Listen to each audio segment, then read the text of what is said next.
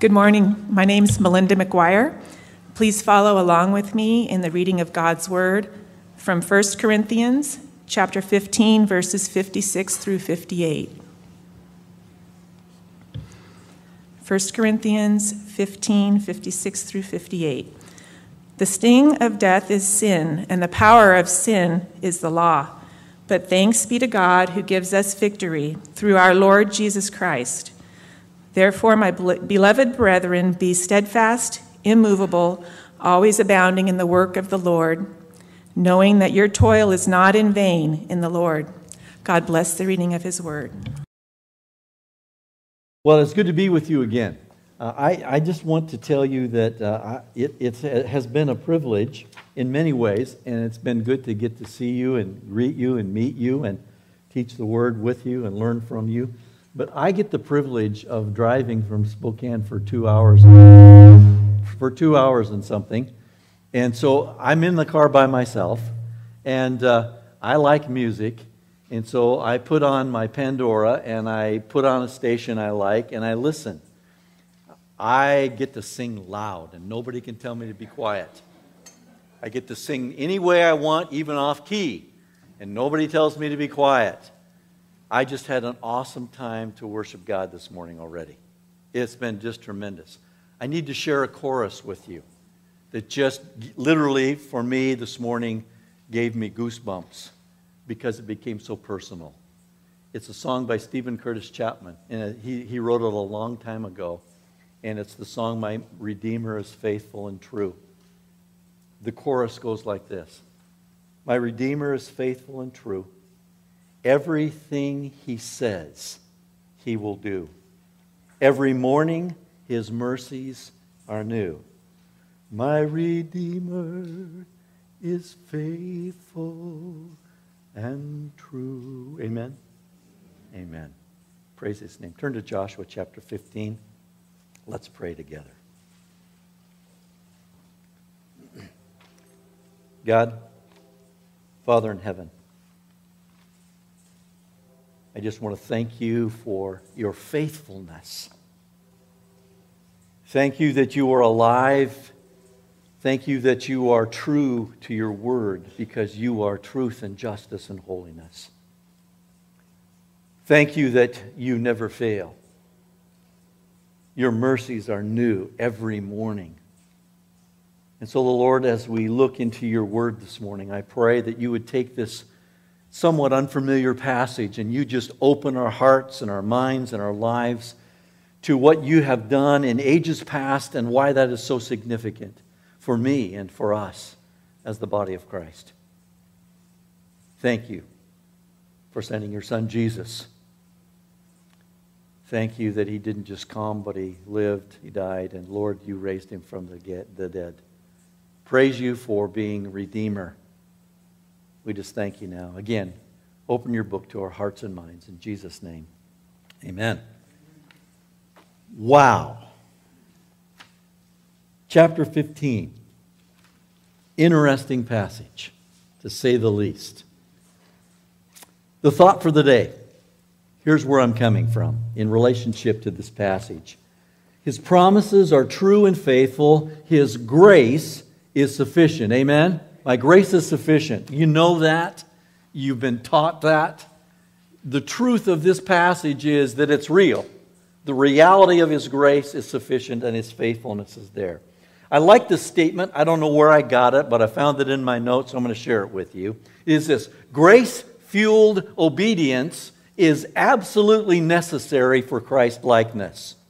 Grace filled obedience is absolutely necessary for Christ's likeness. What in the world does that have to do with Joshua chapter 15? Well, we're going to find out because I think it has a lot. In fact, a significant amount of importance to you and me as God's people. I don't like to not pray enough. We're going to pray again. Would you stand with me, please? I'm going to ask you to join hands. I'm going to join hands with you. Guess who's here this morning? Jesus is here. His Holy Spirit is here. His living word is here. Amen. Father God, we just come to you. We thank you that you have given us your living word. We ask now, as we are connected by hands, that you would connect our hearts with you by the Holy Spirit in us, that we would recognize who we are in Jesus, who you've made us to be as your children. Open your book to our hearts, our minds, and our daily lives. In Jesus' name we pray. Amen. Amen. Thank you. You can be seated. Thank you for being obedient and praying with me. Amen. Just a little bit of review. This is real quick summary. Joshua, three parts. The book, chapters 1 through 5, is about the entering into the kingdom, how they got from across the sea, as it were, into the new kingdom. 6 through 12 talks about conquering the land, how they went about God's direction to conquering the land. And then this last division, chapters 13 through the end of the book, 24, is about the division or the allotment in the land. Simple is what Joshua's about. So we want to look at, very simply, three things this morning in Joshua chapter 15. You've seen it there. We have the inheritance, the faithfulness, and then steadfastness. And that's how uh, we want to look at this this morning and want to look at it more than just logistically because chapter 15 is a book of logistics. It just says, here's what happened, here's what took place. Powerful. Let me step aside for a moment. Could someone get me a, a, nap, a Kleenex or something? My allergies are killing me. If someone would just do that for me, I'd really appreciate that. The inheritance. So let's just look at verses 1 through 12. I think, is there some? Oh, there's one right there. Ah, thank you, Paul. I appreciate that. Good. Pardon me. Chapters, uh, chapter 15, 1 through 12. The allotment of the tribe of the people of Judah, according to their clans, reached southward to the boundary of Edom to the wilderness of Zin at the farthest south.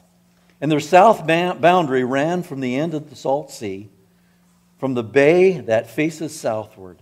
It goes southward of the, excuse me, it goes out southward of the ascent of Akrabim, passes along to Zin, and goes up south of Kadesh Barnea along Hezron, up to Adar, turns out to Kedar, passes along Azmon, and goes by the brook of Egypt, and comes to its end at the sea. This shall be your south boundary. And the east boundary is the Salt Sea, to the mouth of the Jordan and the boundary of the, mouth, the north side runs by the bay of the sea at the mouth of the Jordan. And the boundary goes up to Beth Haglah and passes along north of Beth Arabah. And the boundary goes up south to Bohan and to the son of Reuben. And the boundary goes up to Debir, to the valley of Achor, and, south, and northward turning to Gilgal, which is opposite the ascent of Adummim which is on the south side of the valley. And the boundary passes along to the waters of En Shemesh and ends at En Rogel.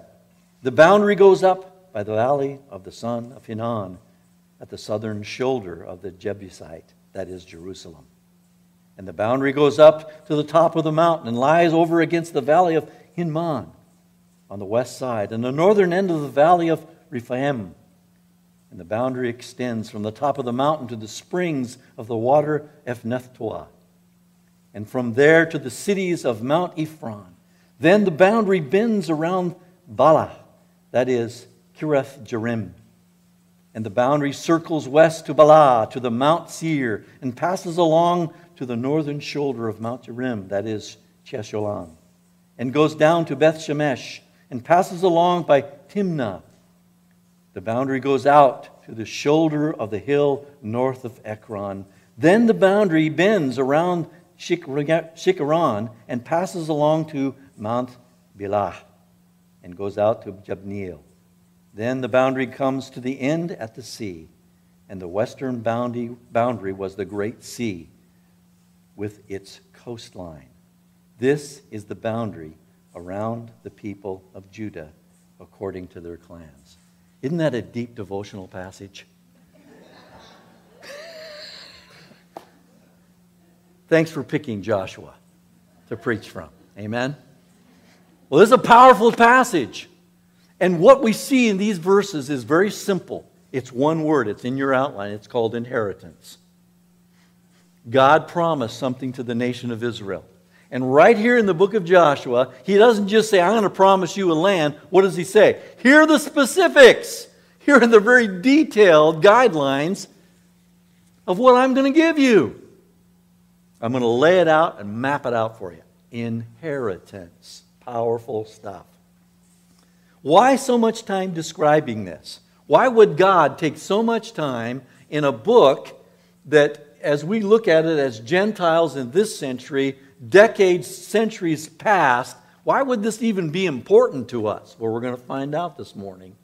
Because it was more, it was certainly important to Jerusalem, excuse me, the, the Jewish people, Israel, but it's also important to us in principle and guideline. And we're going to look at that. Uh, why does this, another question that came to my mind was why would this appear in the Word of God? Why is this here? Well, I think very simply it's one word faithfulness. Faithfulness. The inheritance came to Israel. The inheritance came to Judah, this chapter, because of inheritance, because of God's faithfulness. Not because of the Israelites' strength, not because of their wisdom, not because of all the things that they think they could do or not do. It was because of God's faithfulness to his promised people, particularly in the beginning to Abraham. It's interesting, we're going to see that you're part of that inheritance. And that's why this passage is so important. I got to go to Israel, it was awesome. It totally changed my thinking of the Old Testament. I had studied the Old Testament most of my life in different ways and places, but this brought the truth. And so, guess what? I got to see this land.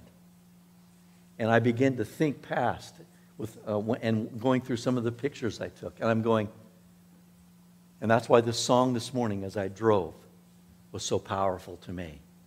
God is faithful and true. All his blessings are real, and his mercy is new every single morning. Amen? Wow. Wow.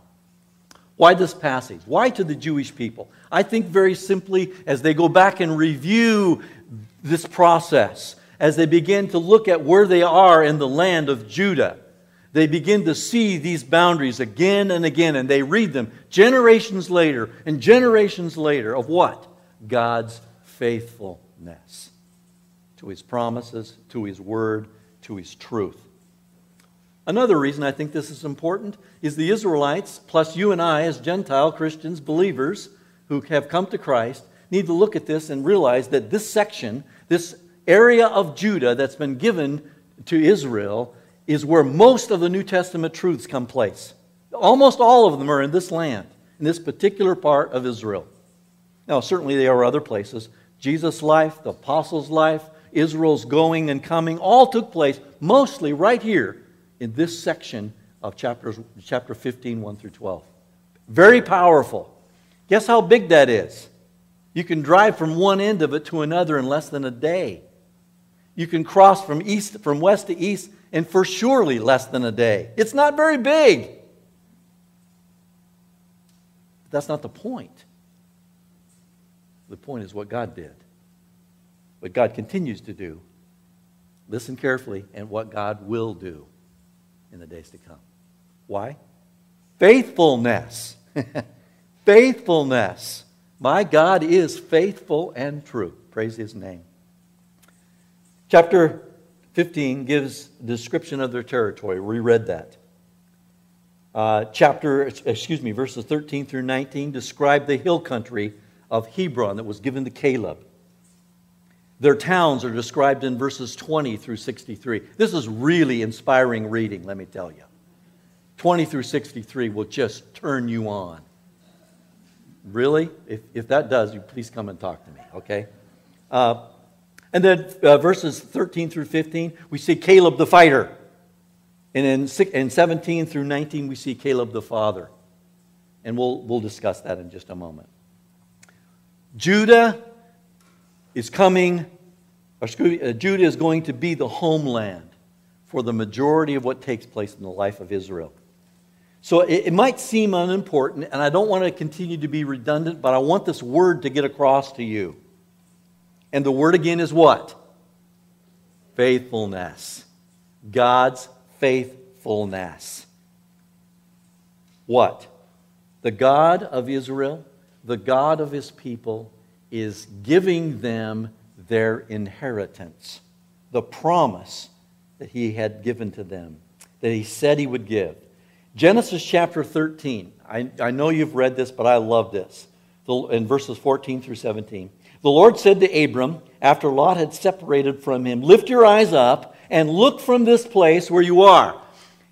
He was looking out over the land, and he was up in a high place, as it were. For all the land that you see, I will give, you, give to you and to your offspring. And now listen to this next word forever. he didn't just say, I'm going to give you this next week and you're going to keep it for a month. That's not what he said. I'm going to give you this land forever. Now, that's not just a metaphorical phrase. I believe that God's word says this is a literal truth. And God's faithfulness I don't know if you understand this, but if you listen to the news of what's going on, even today, what do you see? You see God working out his plan, even in the messed up Middle East. God is faithful. And guess what? That promise is forever. Has nothing to do with politics, although that's involved, or economics, or culture, or any of those things. It has everything to do with God's faithfulness and the truth of the Word of God. God is faithful and true and he's going to make it sure.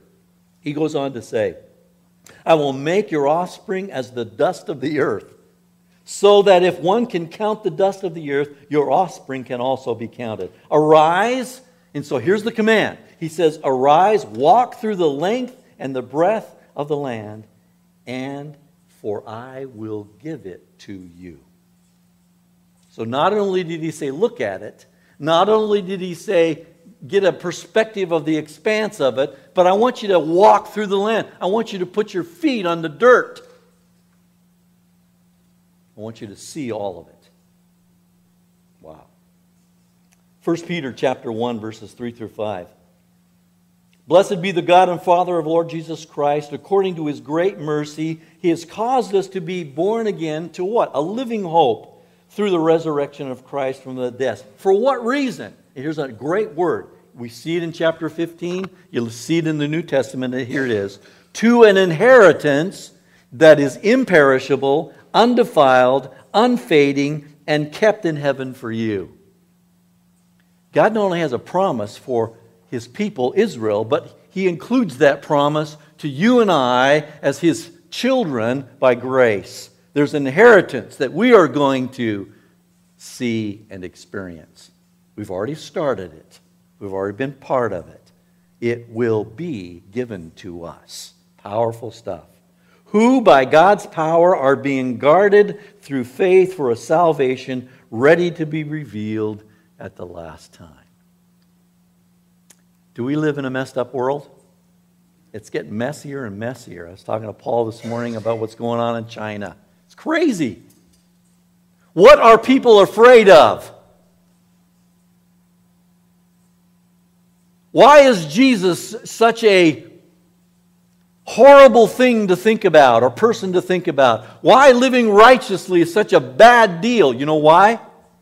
Because hearts men are, heart, men's hearts are evil and corrupt and horrible. And they don't want to be directed. And God says, People, I want you to understand, in the midst of that kind of world, think about what Canaan was like when the Israelites crossed. It was the most defiled, corrupt, immoral, de- horrible, immoral land for hundreds and hundreds of years. And so when they came in, guess why they had such opposition? Because their lives were going to be challenged. Galatians chapter 3 verse 29 says, "And if you are Christ, then you are Abraham's offering, or excuse me, offspring, heirs according to the promise. What promise? Well, in reality, you need to understand that we are connected with the promise in Genesis. We've been given an inheritance.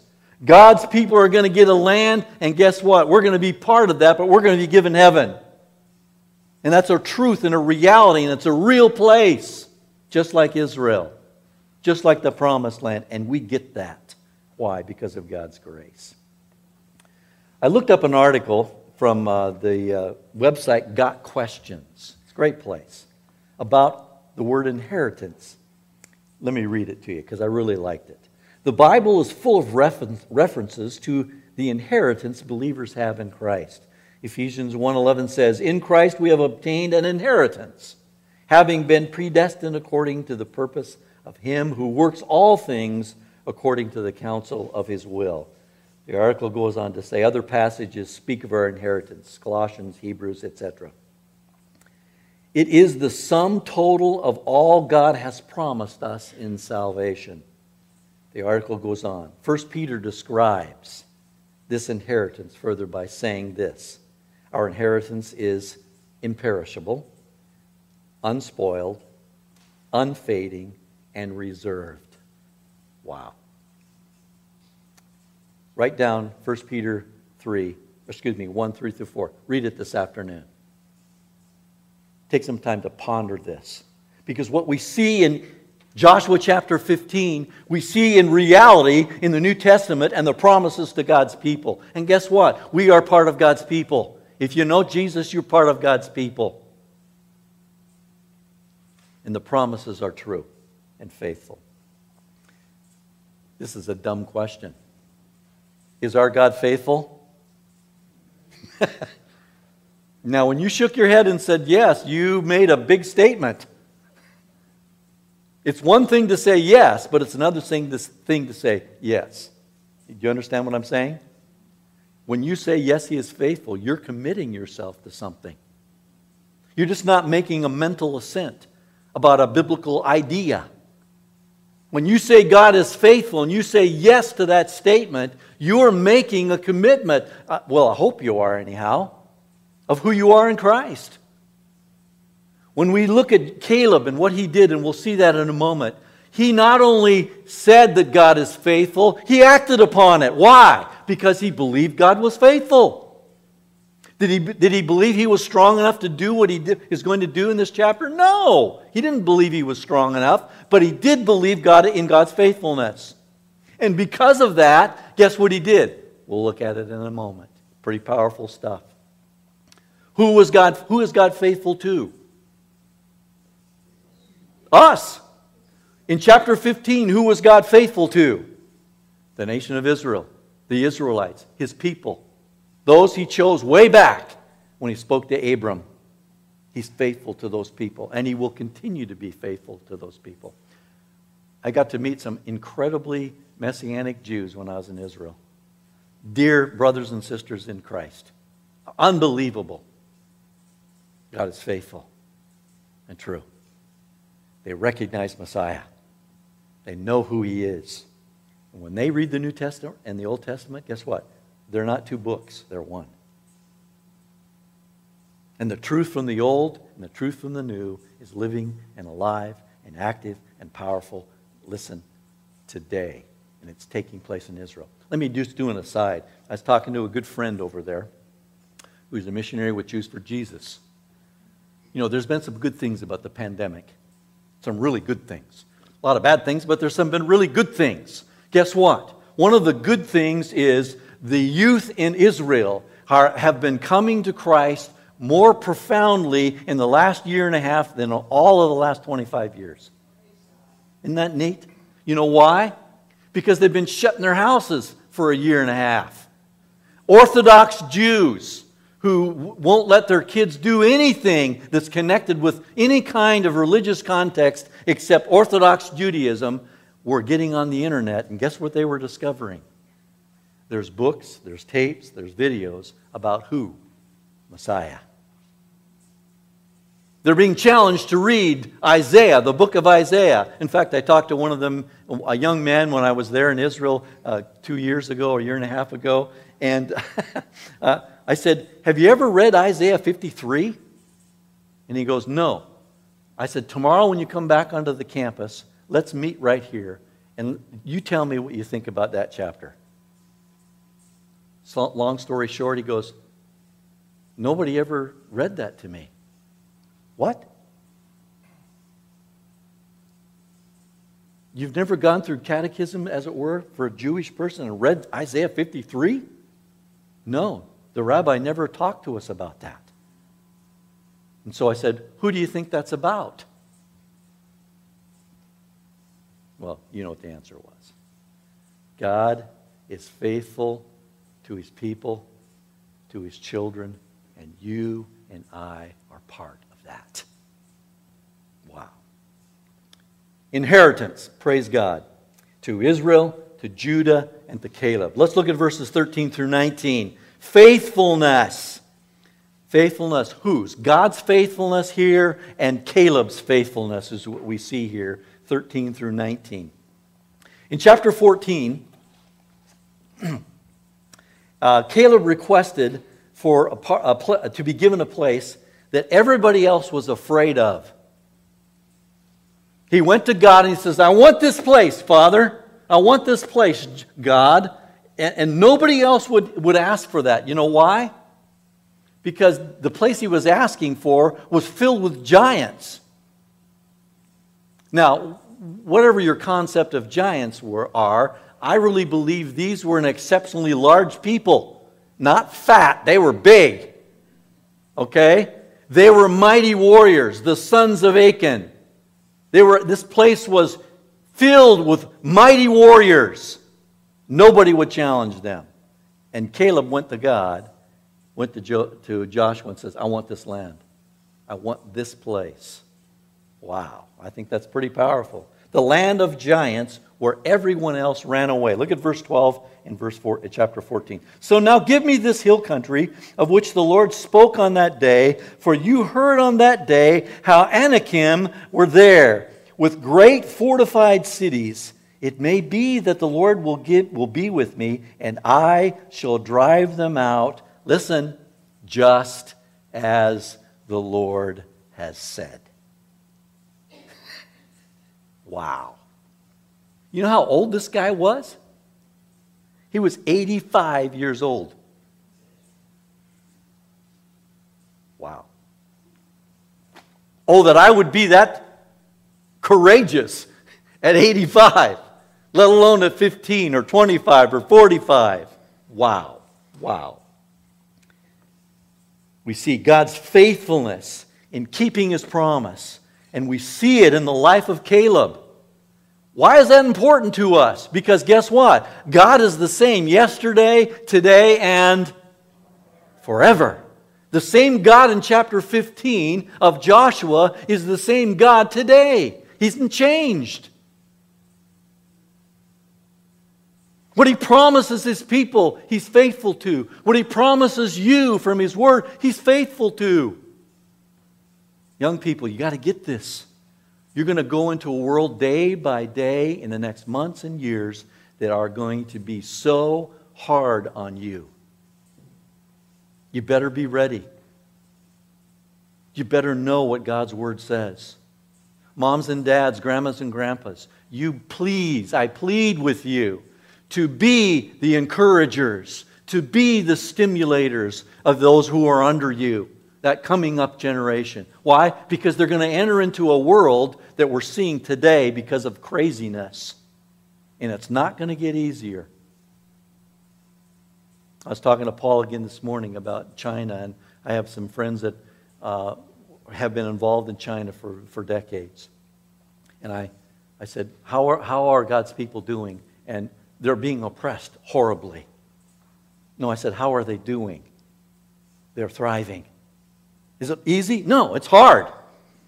They're being pressed on all corners and all sides. But guess what?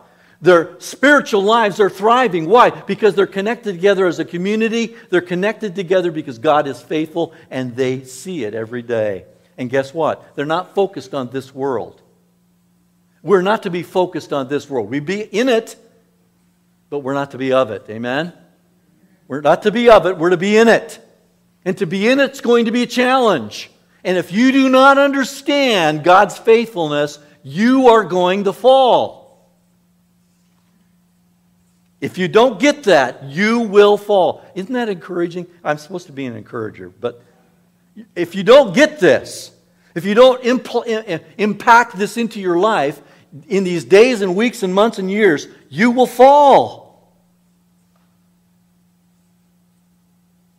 Because that's how hard it is. I pray for my grandkids.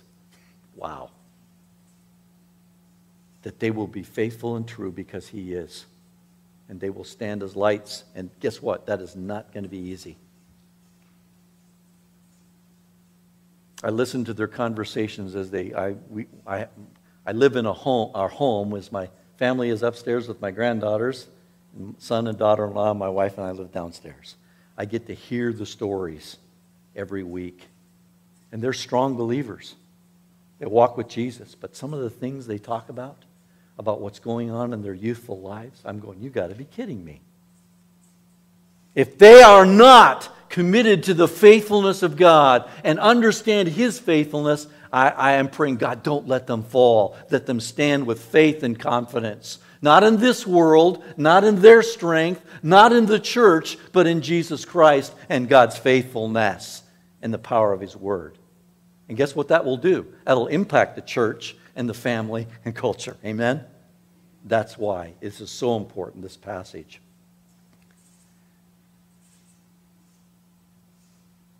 Chapter 15, verses 13 through 15. According the commandment we read, or the, the statement we read in chapter 14 that Caleb asked, chapter 15, verse 13. According to the commandment of the Lord of Joshua, he gave to Caleb, the son of Jephunneh, a portion among the people of Judah, Kiriath-arba, that is Hebron, Ar- Arba, the father of Anak.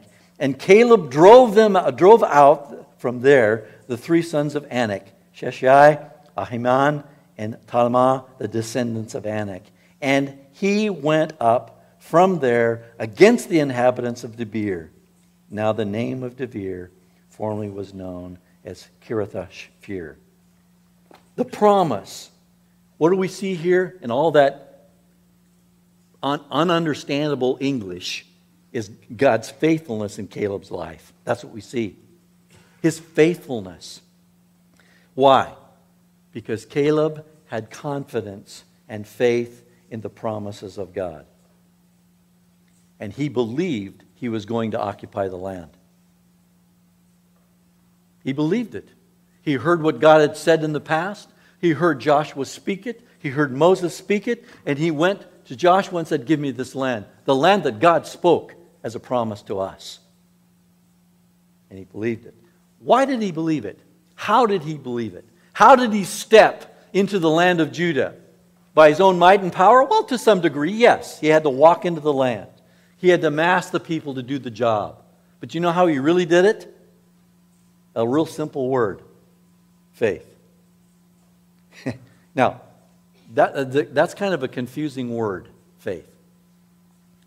Because sometimes people think, well, I hope so. Let me tell you something. That's not faith. That's not faith. Faith is not, I hope so. No, no. Faith is trusting the promises of God and relying upon the grace of God, which is sufficient for you to do the work of God and enter into the land to conquer for God. That's faith. I love this definition of faith. Two parts intellectual assent or agreement, and trust. So when you think of the word faith, you need to think of synonyms. A synonym for faith is trust. A synonym for faith is confidence. I always go to the theme or the song in The Sound of Music, I have confidence and confidence alone. Baloney! It's a wonderful, beautiful song, but it's not true. If you have confidence and confidence, you're going to lose. You will fail. But faith is confidence and trust in what? God. What else? What say again? His word. What else? His Spirit, Christ in me, amen, the hope of glory. Who do you think Caleb had his confidence in? Confidence? He's 85 years old. Give me a break.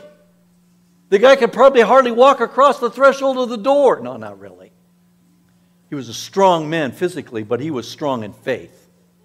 Confidence and trust in God. God's word, God's truth, and God's history. Powerful stuff because he experienced it and he knew it. Intellectual assent is believing something to be true. You really believe the Bible is true? That's what some of the questions my granddaughters are getting asked. Really? You think that book is true? Hmm. Trust is actually relying on the fact that something is true. So I want you to stand up for a second. Just please stand up. this is so silly, but that's okay. Do you believe now that when you sit back down, you won't hit the floor? So sit down. Oh, you trusted me. Oh, some of you are still standing. Thank you. Trust is acting upon that which you believe is true. You believe it's true, and so you sit down. Why? Because you know that seat's going to hold you up. It's based on truth. Faith is not this nebulous thing that you, oh, I hope so, like I said. No, it's based on the truth of who God is, His character, etc. Truth. Truth.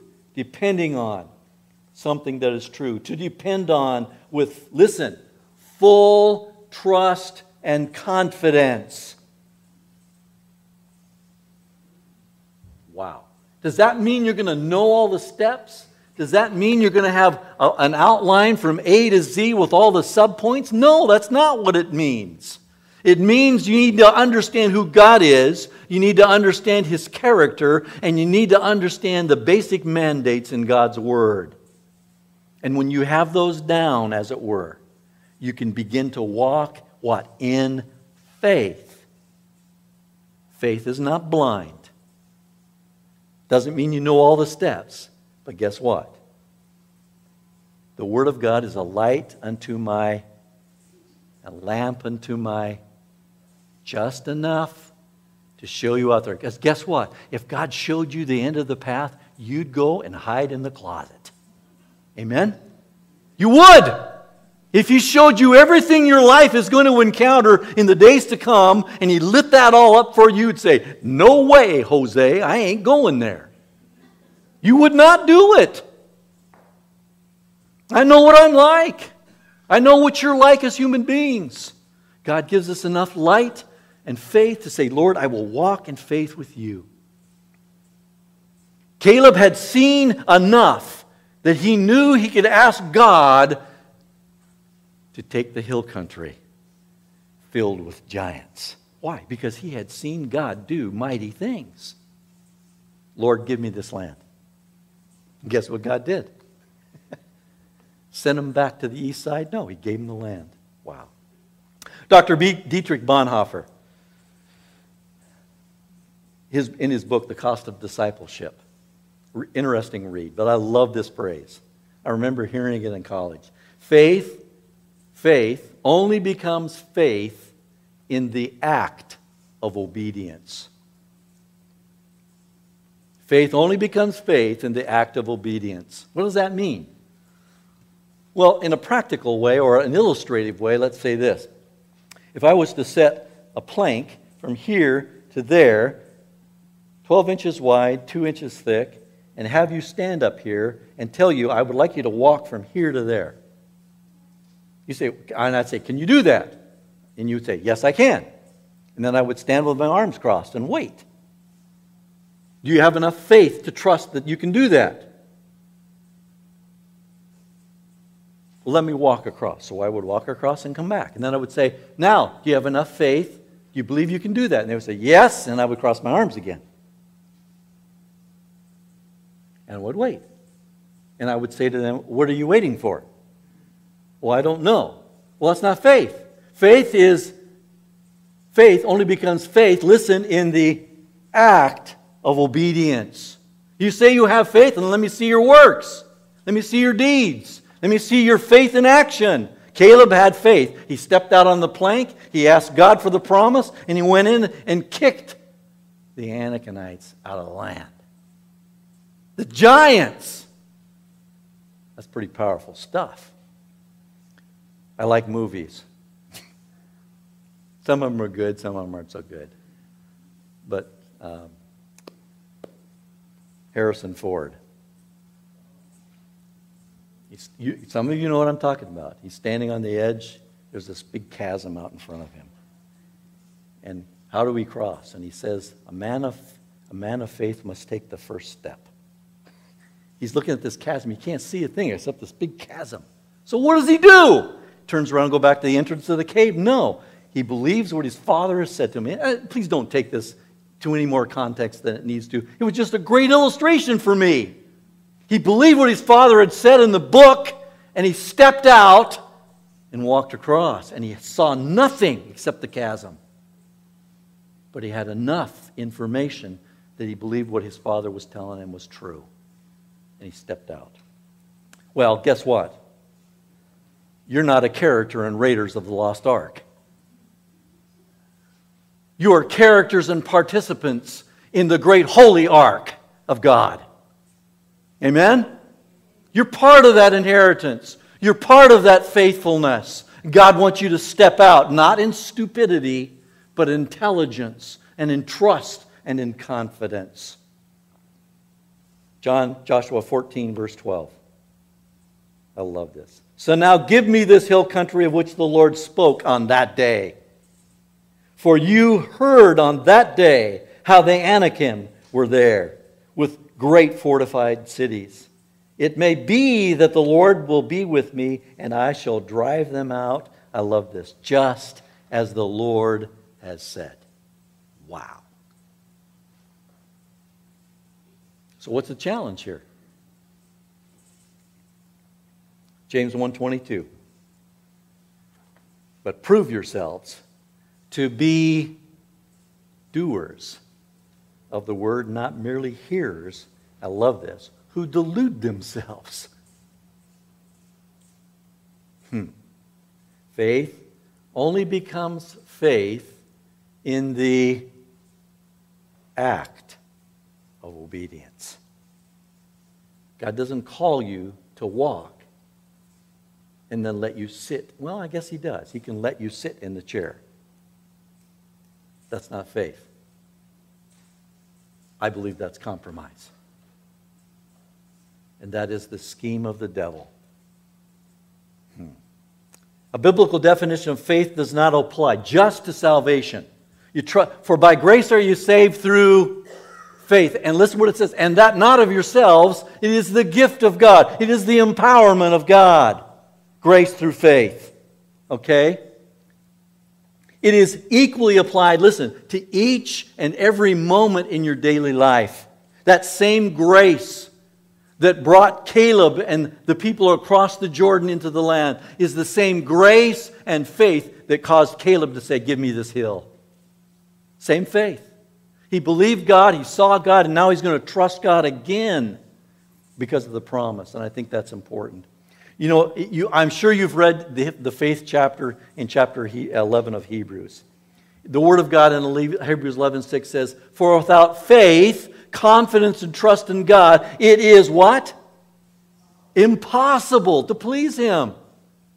You say, Oh Lord, I have faith in you. Well, then walk across the plank. I have faith in you. Then ask me for the hill country. I have faith. And you sit at the kitchen table with your scrambled eggs and bacon and do nothing. That's not faith. That's compromise. God's not called us to that. Colossians says, Therefore, as you have received Christ Jesus the Lord, what? So, in the same way, walk. How did you come to Christ? By grace through faith, trust, and confidence. How are you to walk? How are you to enter into daily life? Just like Caleb did. He walked. He believed God. He saw God's faithfulness. He trusted God. He had confidence in God. And he says, God, I'm going to walk across the river. I'm going to go to the mountain, and you're going to give it to me. It wasn't a demand, it was a request. He believed God. Wow. Wow. We are to agree with God, the truth of God's word, and we are to allow ourselves, we are to, how do I say this? We need to ask God to take His word that it might transform us. That's not easy, that's work. It's difficult, it's challenging, but that's what God is asking us to do. You think Caleb thought it would be, you know, just a flowery bed of ease to go across and conquer the, the, the giants? No, he knew it would be hard. But he had faith to believe God, and he stepped out in that. And I think that's important. To be transformed. His life was transformed by God's faithfulness. Romans chapter 12, verses 1 and 2. And don't be conformed to this world, but be transformed by the renewing of your mind that you might prove. Did, they, did Caleb prove something? Yes, he did. What did he prove? That he was a mighty man? No.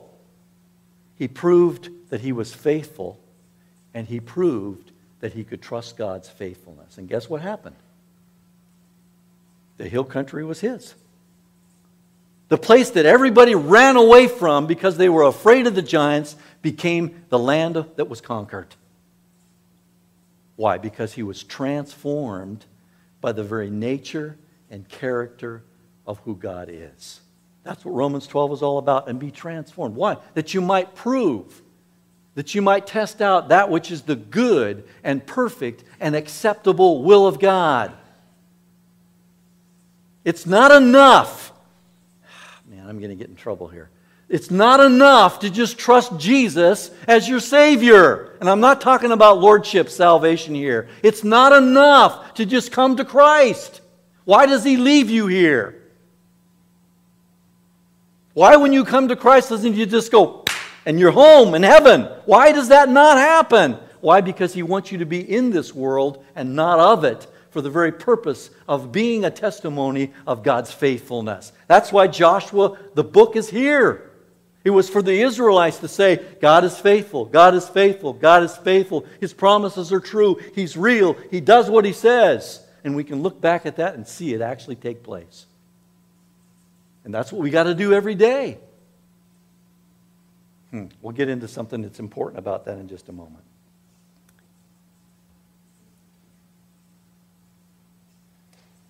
85 years old. He believed God. He had faith in God's word. He had faith in God's promises. He had faith in the very presence of God in his life. Verse 15, chapter 15.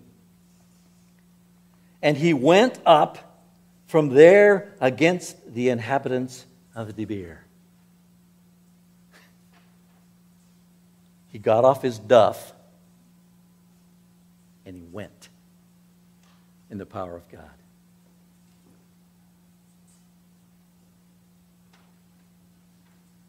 I have to admit that there are times in my life that I'm just content.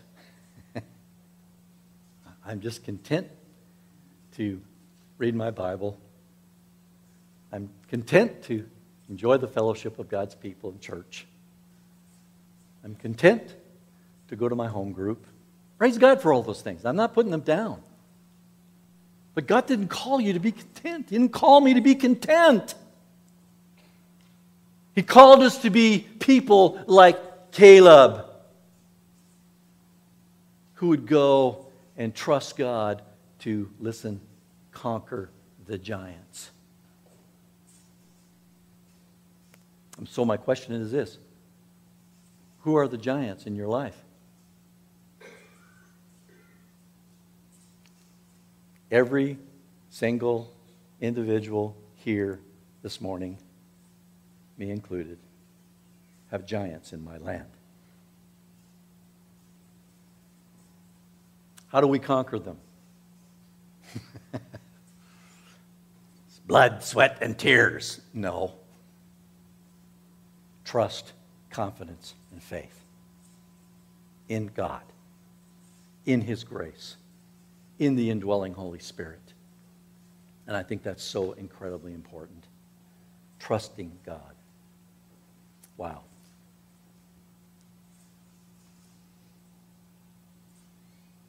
Be steadfast, immovable, always, not sometimes, always abounding in the work of the Lord, knowing confidence and trust and faith, knowing that your faith, your toil, your work, your striving and striving, toil, those are, those are, those are sweat words, is not in vain.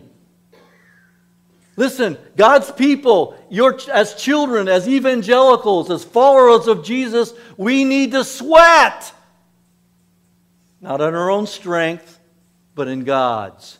Do you think when Caleb's men went to the hill country, they didn't sweat? They didn't get dirty? They didn't get dusty? They didn't shed blood? No, they did. It was a sacrifice to walk that way. And guess what those around them saw when Caleb went into the land? They saw the mighty hand of God. They saw the power of the Father. They saw the mightiness of the, the God of creation. They were living testimonies of God's faithfulness and justice and truth and power. That's what God wants us to do in our world. When people see us conquering the giants in our hearts and our lives and our families, guess what God does. He uses that as a light and testimony to our communities. Some will look at you and scoff at you and mock you, and some will say, How did you do that? And that's the testimony that God wants, because not all the Canaanites responded to God. Wow.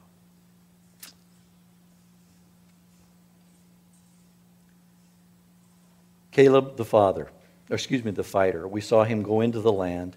Now we see Caleb in 16 and 17, the father. He's going to offer a reward to, to the mighty men who are willing to go and fight. And, excuse me, Othniel, the first of the judges, as you'll read in Judges, was the one that came. Hmm. So, what's the point here? I, I think for me, it was Caleb didn't do this all by himself. He said, I want to conquer the land. He went to conquer the land, and then he says, Who will fight with me? And Othniel came to him. And guess what happened? The land was conquered. So, what's the point? I think the point is this. Look around the room here this morning. Go ahead, look around. Who, who's sitting by you? Yeah, you, you know that. I, I'm being a little obnoxious here, I know. But what's the point? The point is are there mighty hill countries in Ephratah. Are there? Are there giants in your land? Well, you better believe there are. You know them way better than I do. Are there giants in your neighborhood? Are there giants in your school? Are there giants in your employment? Are there giants in the community? Yes. What's God calling you to do? He's calling you to be together like Caleb and says, Who will go into this land and help me conquer these giants? Who will be with me to do this? Othniel came and Caleb and said, I will do this. Wow. There's Caleb the fighter. So, what does this mean? I think this is so significant. The point is this look again. This is family. There are other believers in our community, in your community who trust Jesus and want to walk with Him and live for Him. We're part of that family. Okay? And I think that's important. It's about community. Now, let me share something with you that I think is so significant. Um, how many of you know the, the, the truth, or not truth, the story or the, the old series, The Lone Ranger? Some of you are too young to know that. But how many of you know who the Lone Ranger was? Okay, yeah, you all know who the Lone Ranger. The Lone Ranger was stupid. Did you know that? He was a dummy. You know, he had a beautiful white horse and the mask and the silver bullets and all that. How many times in every episode when I was watching as a kid did he get tied up, thrown in jail, cast into a river because he was stupid?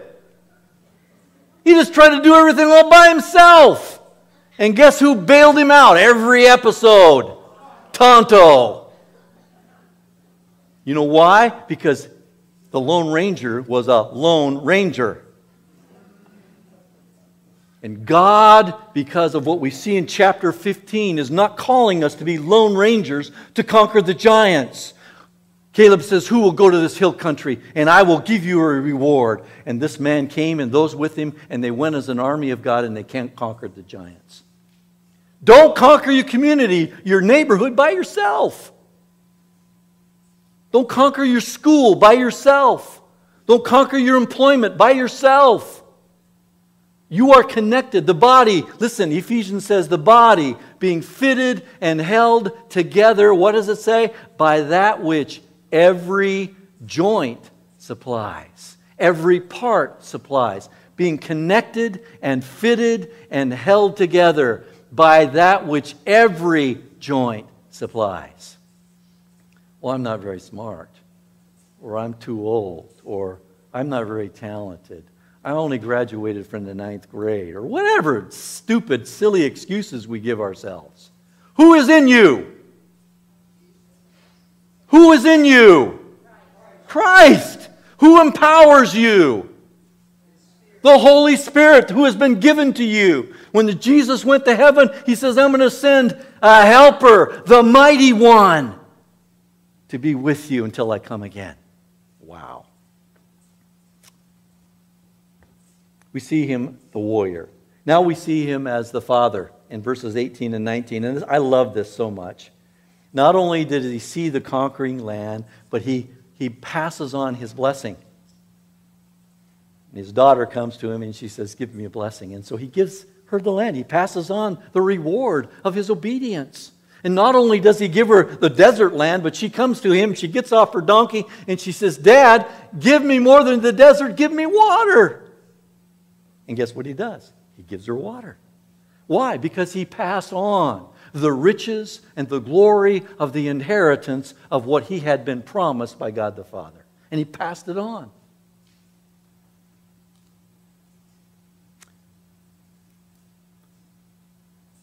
I really enjoyed raising my kids.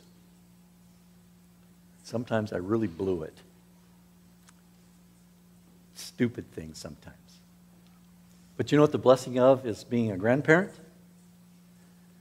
I get to do it again, only better. Amen? Family of God, you are not all related by genetics, but you are related genetically because of Jesus Christ in you. Amen? The same genes of Jesus, as it were, are the same genes that are in all of you who know him. And so you are brothers and sisters, fathers and sons, mothers and daughters, grandmas and grandpas to one another. And God is asking you to pass on the blessings of what God has done in your life to those around you, whether they be old or young. This is a family affair.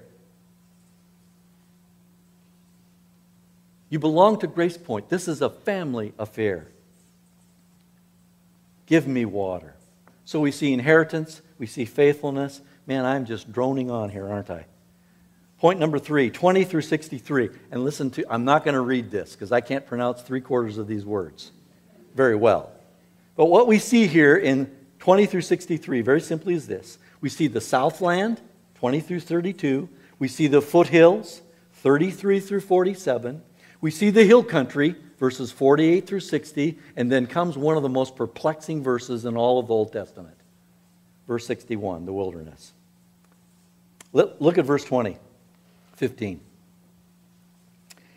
This is the inheritance of the tribe of the people of Judah according to their clans. Now go to verse 62. Thanks, Elder, for giving me this passage. I really appreciate it. But the Jebusites, the inhabitants of Jerusalem, the people of Judah, could not drive out. They could not drive out. So the Jebusites dwell in the land of the people of Judah at Jerusalem to this day. What? What is this verse?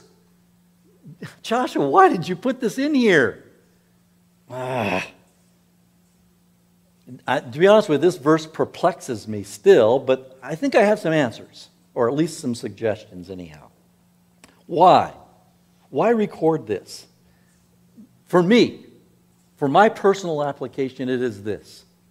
I believe it is a call, listen, to perseverance and steadfastness. What? It says they are in the land. They couldn't kick them out. How often do I believe I've taken care of something in my life and it comes back and returns? Hmm.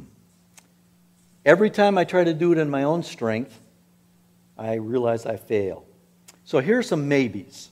And I'm only suggesting these are maybes because in all my study, I couldn't come up with this is what this really means in its depth.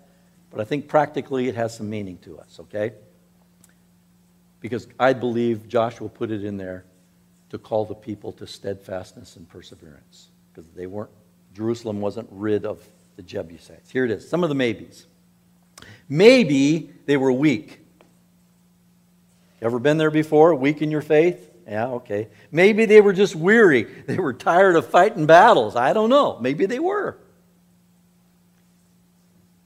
Maybe they were preoccupied with other things that uh, drew their attention away from the battle that was at hand. Ever been preoccupied with other things in the battles? Oh, yeah, okay. Maybe they thought they didn't have the stuff to drive them out. Uh, maybe, I don't know. So they weren't going to mess with it, just going to let it happen. Maybe they were just naive. Maybe they just thought, well, you know, we have this whole area surrounded and they're covered, and let's just let them stay here. And, uh, well, you know what? That's just naive. I don't think that was one of them. Maybe they thought they could compromise and live together. I, I don't know. But you know something? This verse speaks practically to our lives. Are there things in our lives that we are not steadfast and perseverant in to rid, like the Jerusalem, like the people of Jerusalem were to do with the Jebusites? I, I don't know if that's the application that's intended necessarily, but I think it's one of them.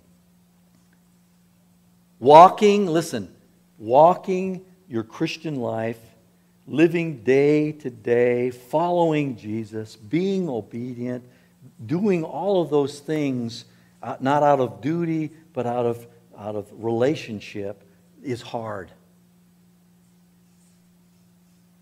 Living like Jesus and for Him is not a flowery bed of ease. It takes work. Well, I thought it was by grace alone. Yeah. When you come in, you have to walk by grace. Guess what? Who is, who is the one who is out there to destroy and steal from you. That's one of his main objectives, if not the uh, number one. Wow. Obedience, here's my point obedience always leads to blessing. Now think about that. Obedience, faith and confidence and trust in God, walking out, faith only becomes faith in the act of obedience stepping out in God, obeying God, always leads to blessing. I think that's what happened in chapter 15. He, Caleb believed God. He walked into the land of Judah, and guess what God did? Gave him the land. And there was rejoicing and victory. And he even got to pass on blessings. Wow. What does God promise? when we take steps of obedience. Look at Joshua chapter 1, verses 8 and 9, very beginning of the book. What does he promise? Listen what it says. This book of the law shall not depart from your mouth, but you shall meditate it on day and night. Then you will be careful to do all that is written therein, for then you will make your way prosperous, and then you will have a good success. Have I not commanded you? Be strong, courageous don't tremble or be dismayed. Give me a break, Joshua. Yeah, God says, Don't tremble or be dismayed, for the Lord your God is with you wherever you go. Let me ask you this. In, in Ephrata, in your home, in your community, in Moses Lake, in the county, where are where are your wherevers? Wherever you go. What are they? Hmm. Here's a biblical principle I want to end with grace fueled obedience. Grace fueled obedience. What's that mean?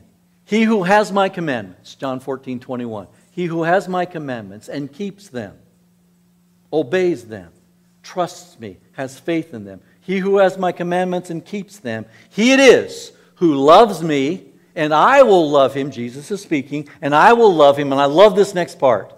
And I will, listen, manifest myself to him. When was the last time Jesus manifested himself to you?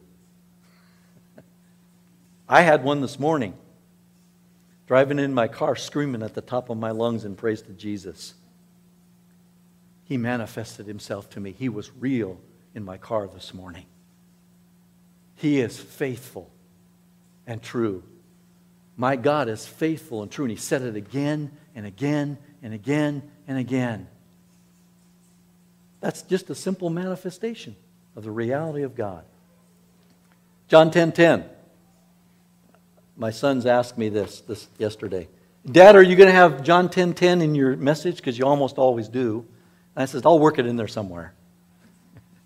I love this verse.